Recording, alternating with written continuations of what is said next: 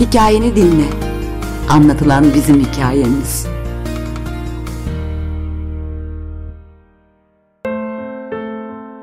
Şiir Doğacaklara Yazan Bertolt Brecht Seslendiren Caner Kadir Gezener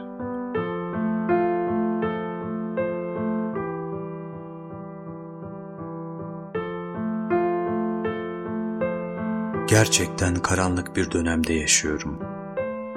İyimser bir sözcük, aptallık. Kırışıksız bir alın, duyarsızlık.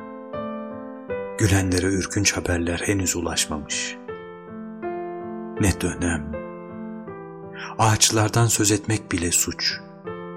Çünkü bir suskunluk bunca haksızlığa karşı. Orada sessizce caddeyi geçene dostları artık ulaşabilirler mi? Doğru. Ben ekmeğimi kazanabiliyorum. Ama inanın bu yalnızca bir rastlantı. Hiçbir şey keyfine bakma hakkını vermez bana. Rastlantıyla kurtulmuşum. Şansım olmasa şimdi gitmiştim. Ye iç sen, keyfine bak diyorlar.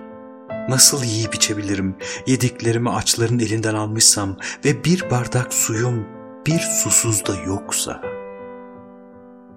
Ama yine de yiyip içiyorum. Bilge olmayı isterdim. Eski kitaplarda yazar bilgeliğin ne olduğunu. Uzak kalmak dünyanın kavgasından ve kısa ömrünü korkusuzca geçirmek, şiddetten uzak, kötülüğe iyilikle karşılık vermek, isteklerini gerçekleştiremeyip unutmak bilgelik sayılıyor.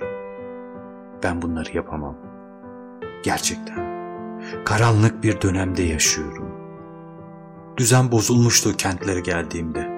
Açlık kol geziyordu. Ayaklanan insanların arasına karıştım. Onlarla birlikte öfkelendim. İşte böyle geçti yeryüzünde bana verilen ömrüm. Yemeğimi savaşlar arasında yedim. Katiller arasında uyudum. Aşka önem vermedim. Doğayı sabırsızca seyrettim. İşte böyle geçti yeryüzünde bana verilen ömrüm.'' Yollar bataklığa gidiyordu benim zamanımda. Konuşmak beni kasapların eline düşürdü. Çok az şey yapabildim. Ama hükmedenler sanırım bensiz daha güvendeydiler. İşte böyle geçti yeryüzünde bana verilen ömür. Güçler azdı. Hedef çok uzakta.